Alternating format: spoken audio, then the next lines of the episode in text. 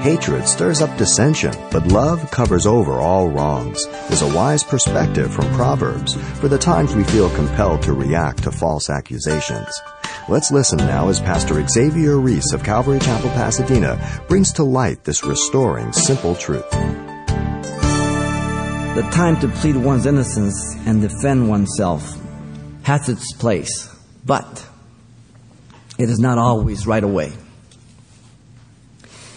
Sometimes God may tell us to be quiet and it may never be known. Can you handle that? God knows you're innocent. God's timing is very important. And when it does happen, it must be done in the right attitude. Listen to Galatians 6 1.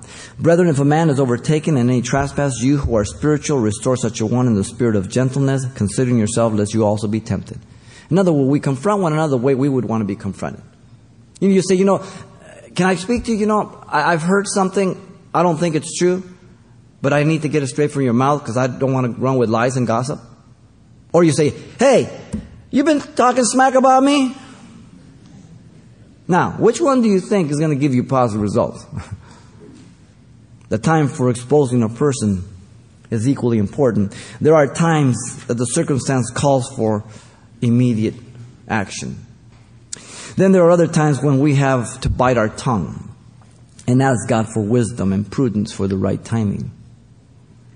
There are yet other times when God will open the door and give us the green light and the person will receive it and repent. And then at other times, even though the green light is there, their heart will only be hardened. They'll deny everything. And sometimes God Himself will take care of that person. It happens.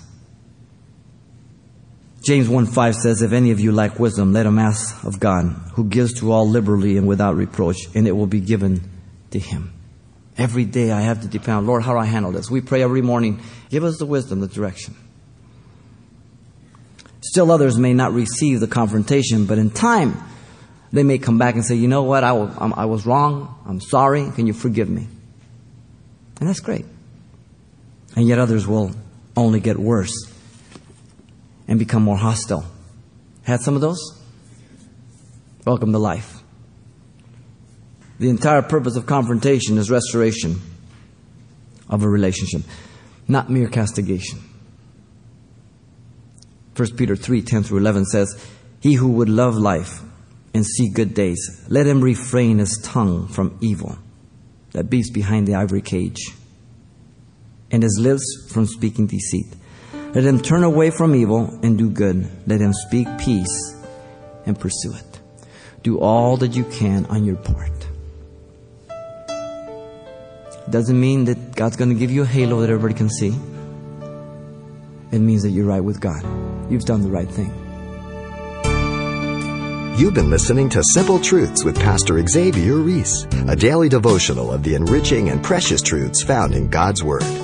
We're glad you joined us and want to mention that today's message, as always, is available on CD for anyone who gets in touch. To make your request, give us a call at 800 651 8352. That's 800 651 8352. Or write us at Simple Truths, 2200 East Colorado Boulevard, Pasadena, California, 91107. Or visit our website, CalvaryChapelPasadena.com.